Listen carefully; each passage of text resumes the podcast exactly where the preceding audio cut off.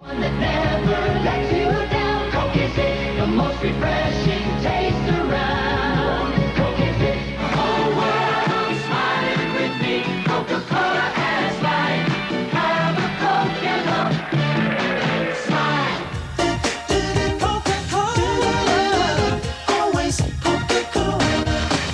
things are just burned into your brain. I know the words to all of those. Apparently, Coca Cola really did teach the world to sing all their jingles. We owe you a sincere apology for putting those earworms in your head, but get used to it because this episode is all Coca Cola, always.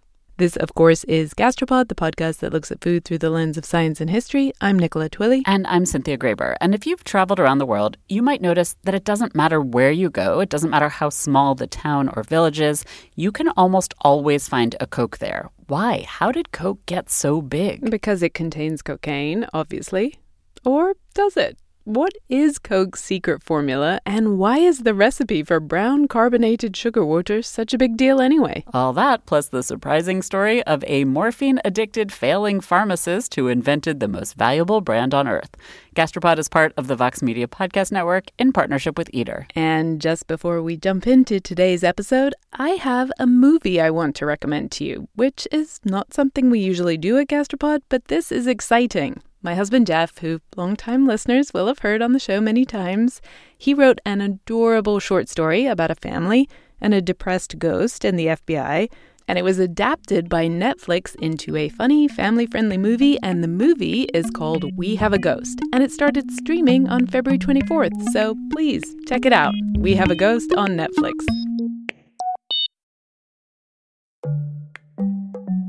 This episode of Gastropod is brought to you in part by the Delta SkyMiles Reserve American Express card.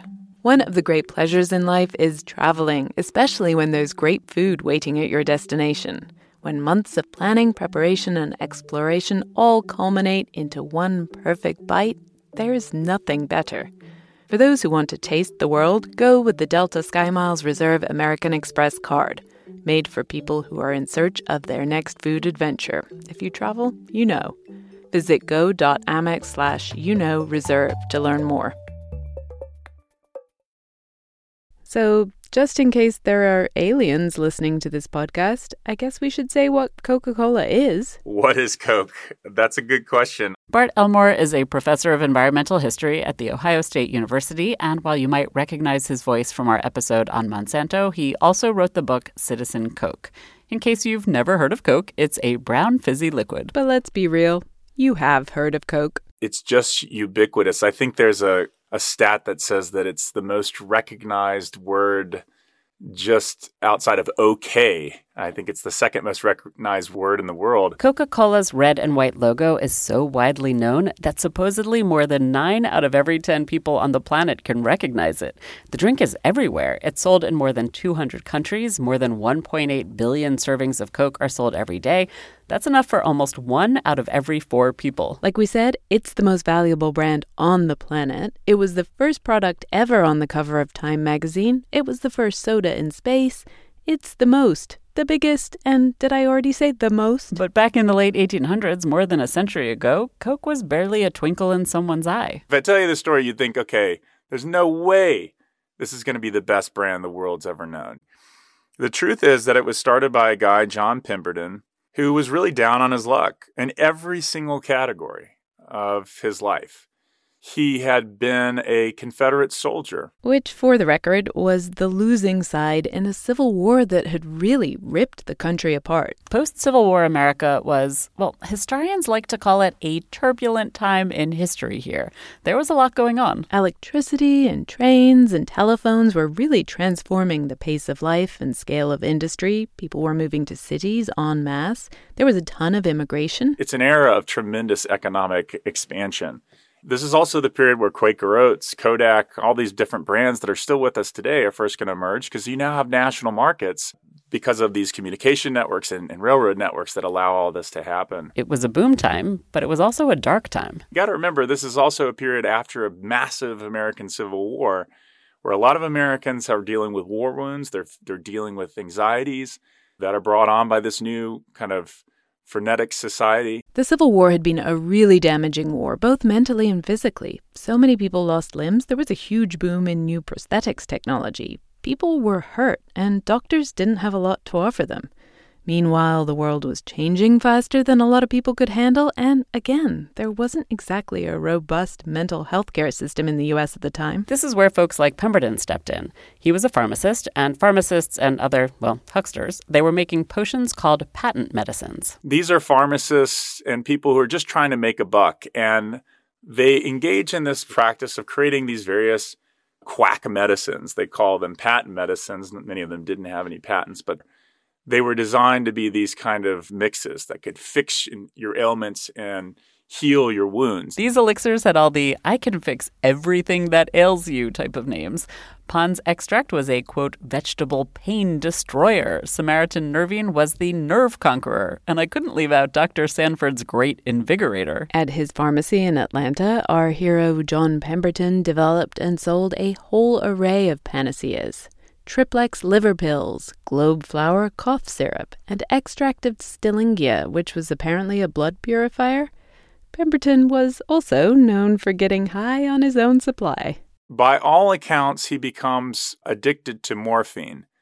And that's not surprising given that he would have had access to morphine and would have had access to drugs to deal with his pain. Pemberton was not only a Civil War veteran and a morphine addict, but his business life wasn't going so well either. He suffers through two fires. Basically, his business burns down twice in the 1870s. He goes bankrupt. So now, if you're really keeping score, you got a guy who has basically has no cash, whose businesses have been completely ruined, who's dealing with a drug addiction, and war wounds. Pemberton needed a big win, and those triplex liver pills weren't it. In Pemberton's case, his fix for his problems was to be a copycat, was to essentially look at a product that was doing really well around the world and copy it. And that makes sense, right? He's down on his luck. He doesn't have a lot of money. He's just trying to figure out, okay, how do I get out of the kind of uh, hole I'm in? And so he sees this product. It's called Vin Mariani. And so this was a drink that people liked at the time in the 1870s. And not surprisingly, right? It's it's basically red wine with the stimulant from the coca leaf, the alkaloid cocaine. Yes, cocaine mixed into wine. Coca leaves are from South America, but the leaves and the stimulant cocaine were a relatively new discovery in Europe at the time, and cocaine was all the rage. This wine, Vin Mariani or Vin Mariani as it was pronounced in America, it was invented in the 1860s by a French guy in Corsica. He had tried to mix cocaine into tea and into pate, but his biggest success was the wine. It was marketed as a way to increase energy, appetite, and mood. Most patent medicines didn't do what they said on the label, but drinking a glass of Vin Mariani was like drinking a glass of red wine and chasing it with a little bump of cocaine. So I'm going to guess it did boost people's moods. And everybody was drinking it. You know, Queen Victoria of England was drinking it, the Pope was drinking it. The President of the United States, Ulysses S. Grant, was a big proponent of Vin Mariani. Back to the Pope, he even appeared on a poster advertising Vin Mariani, and he awarded a Vatican gold medal to the inventor for creating such an amazing beverage. Because it was a medicine, the recipe for Vin Mariani was published in the French Pharmaceutical Codex. And our down on his luck friend Pemberton pretty much straight up copied it. His only tweak was to give the drink even more of a kick by throwing in a pinch of African cola nut. This was at a time when Europeans were coming across cool new stimulating plants all around the world. They thought the coca leaf in South America was pretty awesome, and they also were into the cola nut from Africa. They thought it had some magical curative powers, but it turns out it just had caffeine. Still, Pemberton was pretty sure his knockoff Vin Mariani, now with all new caffeine, was going to be a hit. He called it Pemberton's Wine of Coca, and by the summer of 1884, he was selling as many as 800 bottles at a buck apiece every day. Finally, he had a winner. But the problem is actually a ban on alcohol that is proposed by the city of Atlanta and passed in the mid 1880s. And you have this temperance movement that's basically making alcoholic drinks look taboo.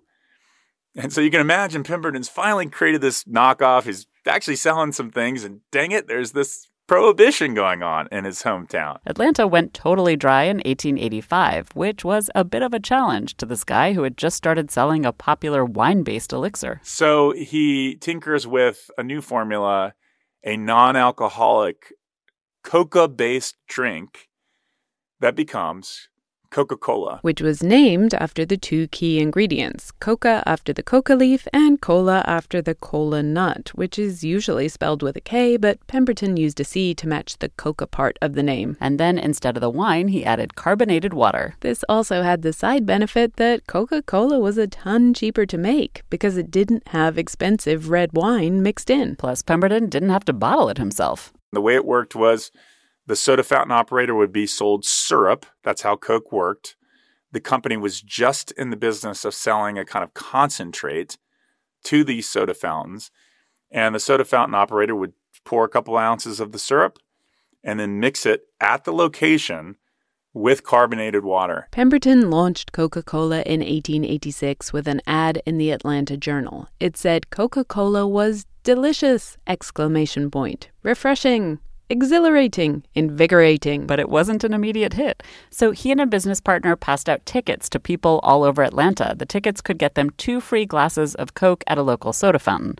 They even used a city directory to mail tickets to the homes of important Atlantans. The logic being that this is a drink that has tremendous quantities of sugar, gives you a dopamine release. It's got a tremendous amount of caffeine in it, which gives you that kind of buzz. That's good. It's even got little amounts of the coca leaf that gives it a small amount of this alkaloid cocaine. Wow. All right. This is a drink that, you know, if you give it to people, they're going to feel pretty good after drinking it. And the idea was let them try it and they'll come back. And it was a smart strategy. It worked. Coca Cola quickly had new customers hooked, and meanwhile, it kept its own costs super low. By only shipping syrup and having the fountains add the sparkling water, Coke was saving a fortune. And so it grew. By the early 1900s, Coca Cola was already the largest purchaser of sugar in the world, which is kind of shocking to me. But sadly, Pemberton was no longer around. He dies. And he just never sees the product become the global brand that it does. Just a couple of years after launching Coke, Pemberton was gone, and the newly formed Coca Cola Company had a brand new boss. No more patent medicines, it was all Coca Cola all the time from now on. And as we all know, Coca Cola was not just headed for success. Pemberton had actually come up with the recipe for the most popular soft drink of all time. A drink based on two things most of us have never experienced, and that's Coca and Cola. What are these two magical ingredients, and are they the secret to Coke's eventual world domination? Uh, and this is our cola nut tree here. It's one of my personal uh, favorites. Martin Vasey is the owner of Hana Farms at the southern tip of Maui in Hawaii. In addition to a small farm, he has a little overgrown spice grove. It was kind of tough going to follow Martin along what looked like a trail. We visited Martin because we wanted to see the cola part of Coca Cola in the raw, on the tree. It was kind of tough going to follow Martin along what looked like a trail. But then I looked up and noticed the cola tree that Martin had pointed out. It had white flowers with little red, almost like stars at the center of them. Look at those flowers, they're Really beautiful. nice, and they smell. Well, this doesn't have a lot of smell, but when they do smell, it's almost like a wine or a. Mm, I'm getting a little smell of this one. You want to take a sniff? Oh, yeah, that Yeah. does to smell a little fermented. It does. The flowers were pretty, the smell was interesting, but neither of those things are the point of the cola tree, at least as far as humans are concerned. We're more interested in the cola nut. This is not what I was expecting a cola nut to look like, I'll be honest. It's purple, it's it's big. I mean it's the size of like a ping pong ball, not as round. Large walnut, that's a good analogy. And it's purple. I mean, it's a really pretty color. Then we found some that were still in their pale green cola nut protective casing. Oh, here are some. Oh, yeah, here are the green ones. They look kind of like a br- small brain. Yeah, kind of an unusual, bumpy cluster of nuts that are all attached at the center. The cola nut actually smelled a little bit like, well, cola to me. Cola with the C, the drink. Once upon a time, though, the only cola around was the kind with a K, which is why we wanted to check it out. Today, almost everyone outside of Africa and the Caribbean has forgotten that cola was a caffeine laden nut before it was a generic brown fizzy drink. The history of cola nut is very interesting. If you look at um, where it's mostly grown and used in Africa, it's a very social drug, I guess is the way to say. It's like uh, here you might share a cup of tea or coffee if you have a guest over. And in Africa, where it's grown most, it's a very social drug. When people come over to visit, you will maybe bring out your cola nut and carve off shavings, and then everybody will chew cola nut, and it kind of gives you a little lift like a cup of coffee, makes you talkative. Still in West Africa today, cola is essential to community gatherings, but it also has a real cultural value and importance. You can give a cola nut as a religious offering or to show respect. It was traditionally chewed by African soldiers before combat and used to cure everything from constipation to low libido. Martin told us one of his favorite ways to use his cola nuts is based on a Jamaican recipe. The cola nut got to Jamaica from Africa with the slave trade. The recipe is called busy tea. You make it from a combination of cinnamon and nutmeg and cola nut and a little bit of coconut milk and make sort of a tea. That sounds pretty tasty. Yeah, well, we'll come back to that. But, like we said, in the late 1800s, cola was one of the exotic stimulants that were new to Europeans and were thus all the rage. In Victorian Britain, cola chocolate, a drink made from cola nuts, sugar, and vanilla, was prescribed for invalids and travelers as a way to, quote, allay hunger and relieve exhaustion. And cola champagne was sold as a tonic and nerve stimulant. And the reason that, as far as I could tell, that Pemberton was interested in it is that he believed in, to some degree that there was something really powerful about this product. He did seem to think that the caffeine from the cola nut was particularly good caffeine. I'm not sure what made him think that. And it was just wishful thinking. The caffeine in the cola nut is the same caffeine you can find in tea and in coffee. And in fact, in a serving of the original Coca Cola, you'd have gotten as much caffeine as you'd get in a cup of strong coffee today. That, plus what, as far as historians can tell, was about a tenth of a line of cocaine, sounds like quite a drink. The only problem, at least as far as the baby Coca Cola company was concerned, is that cola nuts had to be imported all the way from Africa and they were really freaking expensive. So the company needed to find other sources of caffeine to keep up with the demand. The first place the Coca Cola company turned to for a cheaper caffeine was the sweepings from the floor of factories that dried tea leaves. You couldn't sell those tea sweepings for tea, so chemical companies bought them and extracted the caffeine and sold it to Coke. Which was a win win until the tea bag came along. In the 1950s, tea companies began gathering up their own sweepings and putting them in these newly invented sachets, and Coke was out of luck. By the mid 1950s, though, decaf coffee really takes off. Decaf coffee wasn't a big thing in the early part of the 20th century. And Coca Cola realizes that, wow, that's a huge opportunity. If you've ever wondered where all that caffeine goes that's being taken out of decaf coffee, it went to Coca Cola in the soft drink industry. And it was actually the Maxwell House brands uh, owned by General Foods that were, were a big supplier to Coca Cola. Problem solved. And as we discussed in our caffeine episode, today you can make as much caffeine as you like in a chemical factory. Coke also changed the levels of caffeine in the drink from time to time. It's gone up and down over the course of history. Sometimes they cut their caffeine because they just didn't have enough, but sometimes they cut it because people freaked out about caffeine. This was a big issue in the early 1900s. There was an enthusiastic anti-caffeine movement then. Folks who looked like they had like lost their lost their mind and claiming that the caffeine had done it to them, that they'd become a Coca-Cola fiend. You know, was one of the terms used. And ultimately, Coke was able to deal with this assault in part by agreeing to change the caffeine content of the drink and reduce it. Today, the best estimate is that there's about as much caffeine in a can of Coke as half a shot of espresso. But despite the up and down of caffeine levels and the fact that the company doesn't get that caffeine from the cola nut, their original source, there is actually still some cola nut in there because the company always wanted to be able to call it Coca Cola, you know, cola like the nut. It's one of the secret ingredients throughout the 20th century. And yet, you know, even people that were close to this were saying, like, does it really add that much flavor to the drink? You know, they seem to question it at every turn. Folks, we are here to investigate. Let's get to the bottom of this cola flavor mystery. I brought a cola nut back from Hawaii. Don't tell the plant Quarantine Police.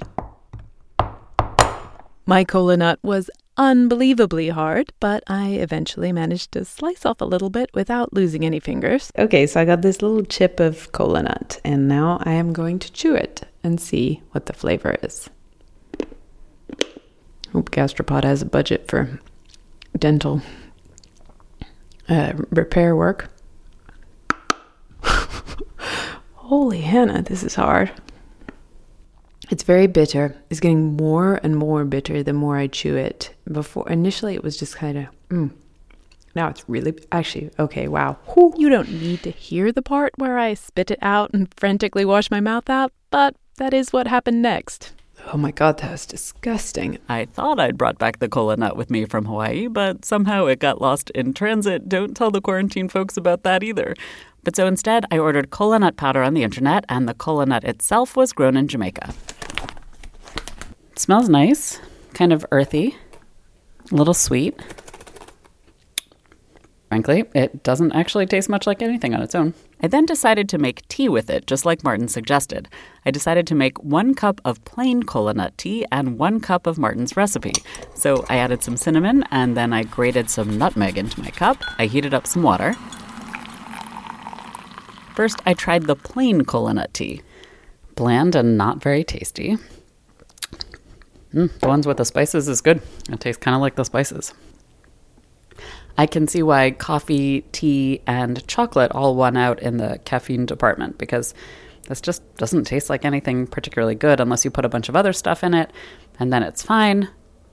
But I can see why it didn't win. Cynthia, your experience sounds way better than mine, which kind of makes sense because what I read is that if you dry it and powder it, it does get sweeter. But then everything we know says people did chew and still chew it as a bitter astringent nut, like I did.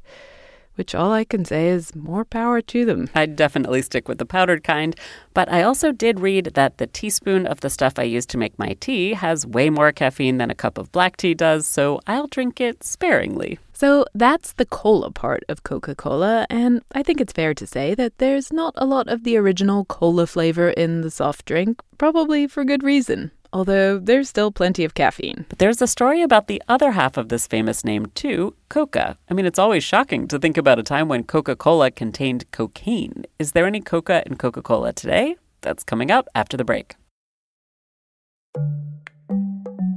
This episode of Gastropod is brought to you in part by the Delta Sky Miles Reserve American Express card. You know that feeling when you try a new food for the first time and your mouth experiences these brand new flavors and sensations? It's like, wow, I didn't even know a food could do that. This happened to me when I went on this amazing trip to the northern tip of Queensland in Australia. We were so far north that we were off the country's electrical grid, and we were staying on a banana farm where they grew dozens and dozens of different kinds of bananas. In the morning, I woke up to a basket full of some of the most bananas bananas you can imagine. Red ones that were super soft and sweet, like raspberries, and small finger sized ones that were sort of floral, and even blue ones that tasted exactly like vanilla ice cream. Life's too short to pass up extraordinary experiences. And if you're ready to take your next big food adventure, go there with Delta Sky Miles Reserve American Express card. If you travel, you know. Visit go.amex slash you know reserve to learn more. The coca in John Pemberton's original drink came all the way from South America. It comes from the coca shrub that grows particularly well in the Andes. It was consumed in part because it gave folks vigor, it gave them a kind of ability to deal with altitude sickness and to deal with, you know, long treks in, the mountains. This is still common today, either to chew the coca leaf or make tea out of it. I drank coca leaf tea regularly when I was in Peru to try to deal with how the altitude was making me feel. It tasted kind of green and herbal, and it probably helped, but also I didn't feel any particular energy or lift from the coca. Pemberton no- realized at that time, and people did at that time, that there was a big difference between purified cocaine powder that you might snort or something like that, and the coca leaf, which has, you know, this is a, just a very small amount of this these alkaloids. And when consumed in a tea, it's not going to. I, I often argue with my students. I said you're going to get more affected by drinking a espresso from Starbucks than you would from having coca tea. But Europeans, once they came across the coca leaf, they figured out how to extract and purify the active ingredient, the cocaine. And they went wild for it. In the 1880s, like cola nuts, cocaine was all the rage. Everyone's favorite psychologist, Freud, loved it. He thought it was a magical substance that really helped with feelings of depression and lethargy. He wrote a whole treatise about it. Uber Coca. Of course, there was the Vin Mariani we mentioned, and how much the Pope loved his cocaine spiked wine. And in the Sherlock Holmes stories, Arthur Conan Doyle has Sherlock regularly using cocaine to stimulate his brain. He injected himself with something called a 7% solution. That was something doctors usually injected in real life. Doctors were having a blast experimenting with cocaine. It was popular as a topical anesthetic for eye surgery, which is kind of a terrifying idea, but probably worked. Pemberton first heard about it when he read a report from the 78 year old head of the British Medical Society, who apparently chewed coca leaves, then climbed a mountain, and didn't even need lunch afterwards. This wonder drug sounds pretty awesome, and unlike today, cocaine was really easy to get a hold of. There was no federal laws in the late 19th century or early 1900s that banned either the consumption, sale, or importation of coca leaves into the United States. It was recognized that this was a medicinal product. And a lot of different people were using it. John Pemberton always used coca leaves to make Coca Cola, not purified cocaine, but coca leaves obviously still do contain some cocaine. So, like we said, the original formula did contain a small amount of cocaine. But as you probably already assumed, there's no actual cocaine in Coke today. So, what happened? The US did ban cocaine in 1914, but even before that, the head of Coca Cola, a guy named Asa Candler, he already had the idea to take the drug out of his popular soda. At the time, more and more poor people were using cocaine to help them work long hours with not enough to eat. And in a lot of the US, particularly the South, those poor people were black. Racist, white supremacist fears that are all the rage in the Jim Crow South in the early 1900s that are claiming that, you know, cocaine, the coca leaf by association, is contributing to black crime and these incidences of rape and all these types of things in the American South. These were, of course, completely false. They were racist. And yet the the relationship between coca, cocaine, black crime turns in a way that makes Coca-Cola become very fearful about its connection to the coca leaf. And so, sometime in the early 1900s, what Asa Candler decides to do is remove any trace of the alkaloid cocaine in the drink. But coca was still in the name, and so, like with cola, Asa was determined to keep coca a part of the formula. What's called decocainized coca leaf extract remains one of the secret ingredients in Coca Cola, a part of the flavor profile that gives Coke its unique taste. It is the coca leaf with any trace of that cocaine alkaloid removed from it that remains in the drink. But Candler, from that point forward, and Coke from that point forward, will never acknowledge this connection to coca leaves, even though it's importing hundreds of thousands of pounds of this stuff over the course of the 20th century. But, but, but, cocaine is illegal in the United States. Like we said, in 1914, the U.S. made it illegal, and that included the coca leaves themselves.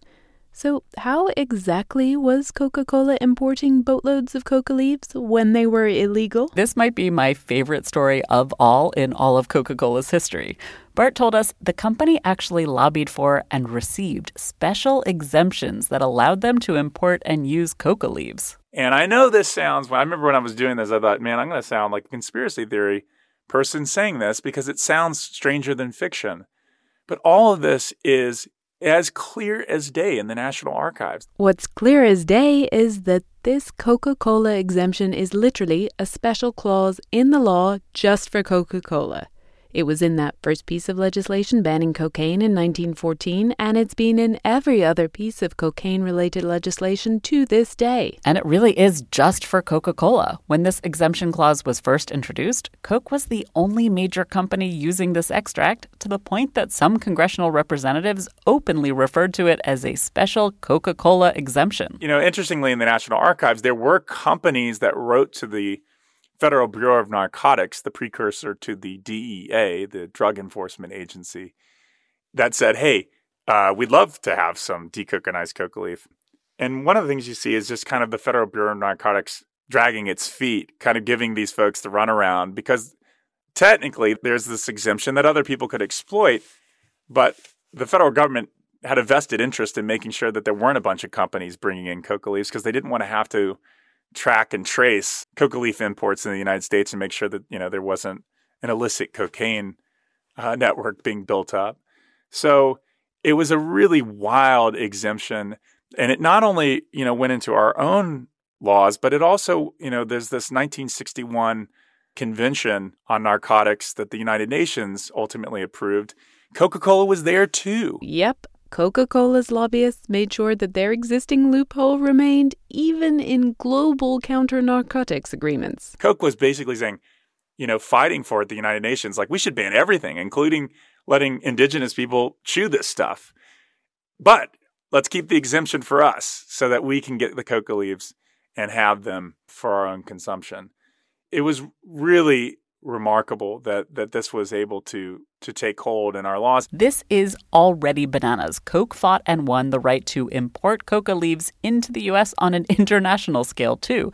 They have an exemption on the ban on an international drug trade. But there's more. Just in case the tables turned against them and their bizarre exemption to the international ban on trading coca leaves was taken away, the company came up with a backup plan to create a domestic source. I mean, they even create a secret coca farm in Hawaii to grow their own coca leaves because they're worried about their supply in Peru being cut off.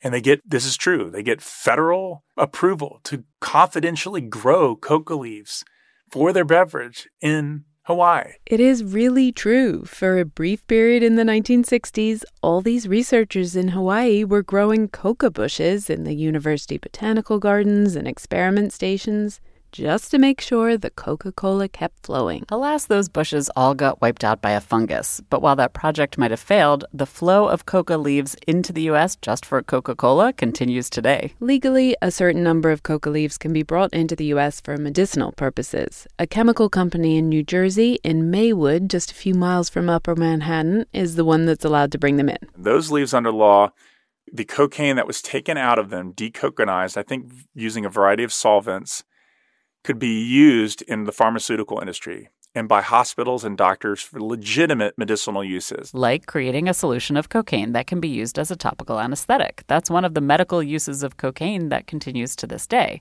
And then the decocainized leaves are sold to Coke. But those medicinal leaves are not enough. The other variety of leaves were called special leaves. And this whole category of special leaves was created because of Coke.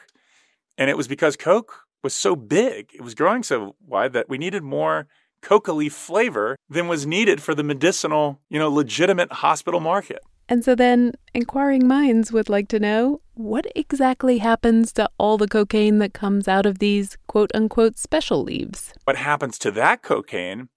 It's clear from the record in the 20th century that it was to be destroyed with Federal Bureau of Narcotics agents overseeing the destruction of that cocaine at Maywood. Just in case this story has gone by so quickly that you're still wondering if you actually heard what you think you heard, you did. In partnership with a chemical company in Maywood, Coca Cola imports a huge amount of coca leaves legally, and it creates a huge amount of cocaine legally, and then it destroys all that cocaine. I mean, Coke doesn't do this themselves, but they're the one and only client. There's piles of cocaine being incinerated in New Jersey. For real. And also that Coca Cola still contains extract of coca leaves. Teeny tiny amount with all the cocaine taken out, but it's there. This is all completely batshit, both because it's a totally batshit story and because it's a batshit story that shows the lengths Coke goes to access coca just because it's in its name. Because frankly, it seems pretty clear that neither coca nor cola is really key to Coca Cola's success. I mean, apparently, neither one contributes all that much in the flavor department. I've tried them both, and neither tastes anything like Coca Cola. So, what is the company's real secret formula? The key to their international domination? That's coming up after the break.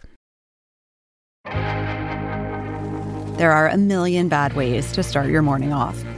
The no coffee traffic jam, the soggy morning jog, the why is the dog taking so long, just go already walk. But you can unleash your ideal day with a perfect shower using Method Hair Care products. Designed with high quality ingredients, Method's new range of shampoos and conditioners will give your hair undeniable softness and shine. And hey, if you're a night shower kind of person, that's great too. Try Pure Peace infused with peony, rosewater, and quinoa protein. Or Simply Nourish, crafted with coconut, rice milk, and shea butter. Or Daily Zen, made with cucumber, seaweed, and green tea. Reconnect with the best version of yourself. Visit methodproducts.com to unleash your inner shower. Shop methodproducts.com.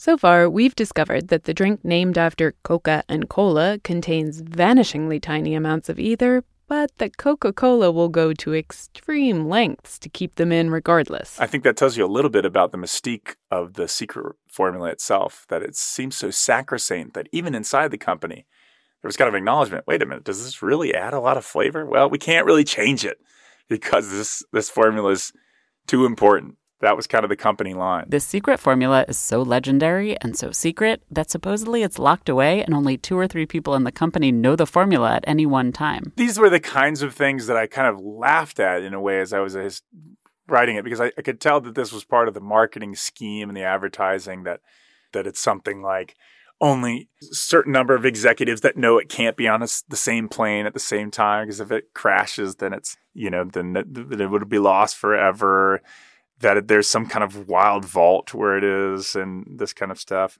There's just so much lore around it. For the record, over the years, people have done plenty of sleuthing and chemists have done plenty of analyzing, and it's pretty clear that Coke is made up of sugar, caffeine, citric and phosphoric acids, caramel coloring, vanilla, a tiny bit of cola nut, and a tiny bit of coca leaf extract. And then there's a flavor pack made up of orange oil, lemon oil, nutmeg, coriander, cinnamon, and neroli or bitter orange blossom oil. That's it. That's the secret. There's so much talk about this sacrosanct secret formula. It can't be changed, it can't be adjusted. The historical record is clear as day. It has been changed. And not just taking cocaine out of the mix and raising and lowering the caffeine levels. Coca Cola changed from sugar to high fructose corn syrup in America in 1980, and Coke aficionados think that definitely affects the flavor. It's why some people prefer Coke made in Mexico because they still use sugar. They've changed the makeup of the acids they use, which some say changes the flavor. Clearly, the secret formula isn't the secret to their success. Bart argues Coke's real secret formula is something else entirely. Coke's secret formula was not what it did, but what it didn't do. You know, I think it's staying out of the business of owning things. They became quite religious at some point in their history in recognizing that the best way to generate the most amount of money was by staying at kind of arm's length from the actual process of manufacturing the sugar, owning the decaffeination plants, uh, even the bottling. Honestly, it seems like from the beginning, this was the Coke way. Like we said, keeping its own costs super low by only shipping syrup and having the soda fountains add the sparkling water was one of the real keys to its early success. Yeah, I mean, you know, look, 80% of the finished product was essentially water. You know, if you look back even to the beginning of this drink, it's a little bit of syrup, a lot of water. Which Coke didn't pay for. And then once Coke started bottling soda instead of selling it at fountain shops, well, Coke didn't actually do the bottling either. They worked with independent bottling facilities all around the country that basically only existed to bottle Coca Cola. The bottlers are the one in my story who take a great deal of risk. These are independent bottlers who, for most of the history, were the people who made Coca Cola work. They paid for the gas, they paid for the trucks, they paid for the you know, the water, which is 80% of what Coca Cola's finished product is. Basically, these independent bottlers made the investments and took on the risks that allowed Coca Cola to expand across the country without increasing its own overhead. Sweet deal. Another sweet deal was the fact that Coke didn't have to worry about purifying the water. That would have been a major cost, but in the late 1800s, early 1900s, the government began to take that on. And it was that model of that kind of franchising model that had the heaviest and densest ingredient coming from these locations. And none of that would have worked but for these massive investments that cities were paying to build out public water supplies to create clean drinking water. This was a huge investment. Cities went into debt to pay for this water treatment infrastructure, but they didn't build those costs into what they charged the Coca Cola bottlers for water at all even though Coca Cola plants were using huge amounts of water. Some cities even cut the price of their water the more the Coke bottlers used. Just tremendous amounts of taxpayer dollars bringing this fresh, clean water right into these little basements of these bottling plants. And it's a it's a kind of public debt that's completely not acknowledged. And Coke kept right on taking advantage of government investments. Coke lobbied hard for the contract to send soda to the front lines in World War II. One of the reasons the company wanted the contract was because there were quotas on sugar consumption during the war. The exemption for that is if you were serving the troops. And so if you got contracts to provide sugary beverages to the troops, you could do as much business as you wanted. And Coke got that. Dwight Eisenhower from the front line said, I don't want any of these other beverages. I want millions and millions of bottles of Coca Cola. By some estimates, these contracts led to about 10 billion bottle sales of Coca Cola during World War II. This military assistance, it wasn't just limited to having enough sugar and making a lot of sales. Once Eisenhower had decided that every American in every theater of war needed to be able to have a Coke for morale reasons, the military basically went about making that happen. The U.S. military literally paid for the pipes, the pumps, the refrigerators, and the trucks that spread Coca Cola around the world. The military used their aircraft and ships to carry syrup and bottles deep into battlefields, and they even helped build bottling factories overseas. Those were often run by American servicemen. It's kind of astounding, all that for Coke. It wasn't just that they sold the beverages during the war, but it had a huge and lasting impact on that brand strength going forward and around the globe because the military was building something like 64 Coca Cola bottling plants wherever the soldiers went. And then those became hubs for global domination afterwards. So, yeah, war was a huge deal. By the end of the war, Coke made about a third of its profits from overseas sales, and in the following decades, it used even more government handouts in the form of overseas development aid to boost that up to half of its profits. Yeah, I mean, at every turn, you can see that uh, Coke has benefited immensely from a close partnership with the federal government. Another kind of government handout for Coca Cola came indirectly from agriculture subsidies. When Coke got started in the 1880s, there were huge sugar subsidies, but over the course of the 20th century, that switched to corn subsidies, and guess what? Coke switched too.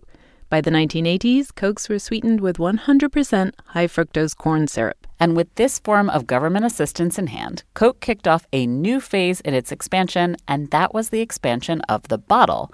Coke started to supersize itself from an 8 ounce bottle into a 20 ounce bottle and then even a 64 ounce bottle. And that's because the company saw that people would pay a little bit more for a bigger product, but corn syrup was so cheap that it only cost pennies for Coke to go big. And the not so surprising result was that Americans drank more soda, a lot more. And we've made an entire mini series of Gastropod about what that has done to our health. We'll link to it in the show notes if you haven't already listened, but spoiler alert, the overall health impact was not good. Might not have been great for us, but their business strategy has been great for Coke's bottom line. They save money by not spending it on water or paying market rates for their sweetener or investing in infrastructure. But they didn't just sit on that pile of cash, they used it to grow even bigger by almost inventing mass market advertising. You don't get an advertising budget like that if you're spending money on other things. You know, one could argue that the fact that they can plaster their name on almost everything and spend so much money on posters and Super Bowl commercials and everything else is because they keep that overhead cost down. Plastering their name all over everything has been a Coke strategy from the start. As early as 1894, they were painting Coca Cola's logo all over the side of buildings.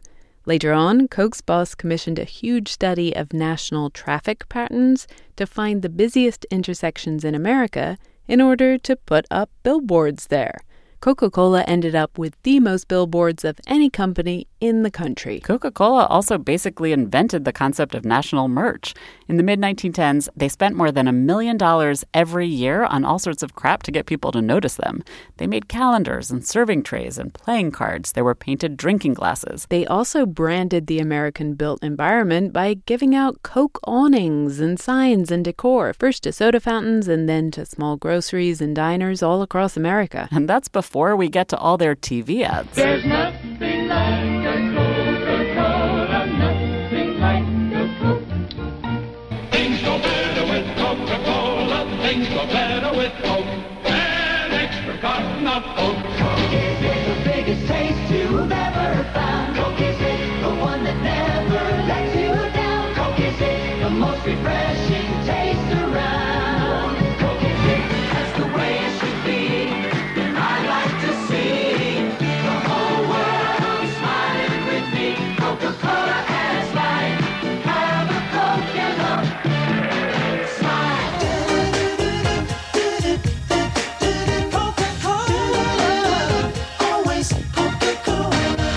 Always Coca Cola. I'm thinking of the 1990s. I grew up in that period in Atlanta. Always Coca Cola. This was also the defining Coke jingle of my youth, and it still gets stuck in my head for days on end. I know all the jingles, but also for me, there's kind of a weird story from my childhood. I learned to sing a song in elementary school in music class called I'd Like to Teach the World to Sing.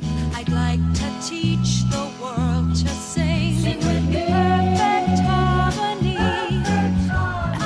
I never realized that the song was a spin off of a Coke commercial.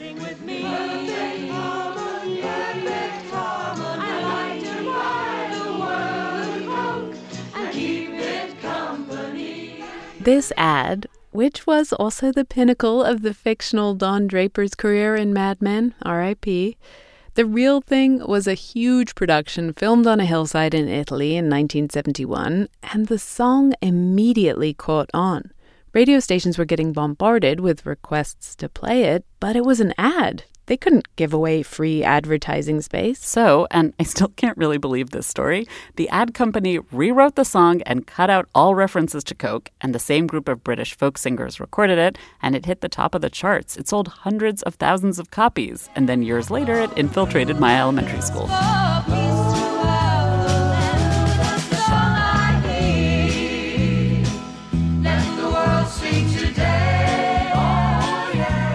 Just the thing about Coke and its advertising.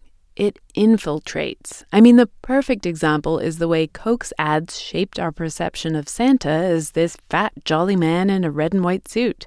They didn't invent the concept of Santa or his red and white suit, but they popularized it, and in doing so, they linked Christmas and Coke in a whole lot of impressionable minds. Between Santa and pop songs and the American military and literally hiring Norman Rockwell to paint its advertising images, Coke has kind of defined America and tied itself to the meaning of Americanness. And honestly, that's a part of its secret formula, too. We've been telling you the story of Coke's secret formula, but the truth is, it's not what you think it is. The precious, unchangeable secret formula in a vault is a total marketing myth. But Coke really does have a secret formula, and it goes like this outsource everything, take every handout in the book, and then spend the savings on all kinds of creative ways to worm yourself into our brains, our hearts, and ultimately our stomachs. Coke wasn't the only one who followed this formula, but they were one of the first and certainly one of the biggest, and it worked. In fact, over the years, it became kind of a template for other companies to follow in their pursuit of national and world domination. Always Coca Cola. Thanks this episode to Bart Elmore. His book is called Citizen Coke, links on our website. And of course, thanks to our fantastic producer, Claudia Geib. we'll be back in two weeks with a tropical adventure. Till then. This episode of Gastropod is brought to you in part by the Delta Sky Miles Reserve American Express card. You, dear listener, already know about the transformative power of food. You're probably thinking about food right now, aren't you? Look, we get it. Sometimes a craving is more than a craving. It's a calling that you have to indulge, even if it takes you thousands of miles to get there. For those who want to taste the world, go with the Delta Sky Miles Reserve American Express card, made for people who are in search of their next food adventure. If you travel, you know. Visit go.amex slash you know reserve to learn more.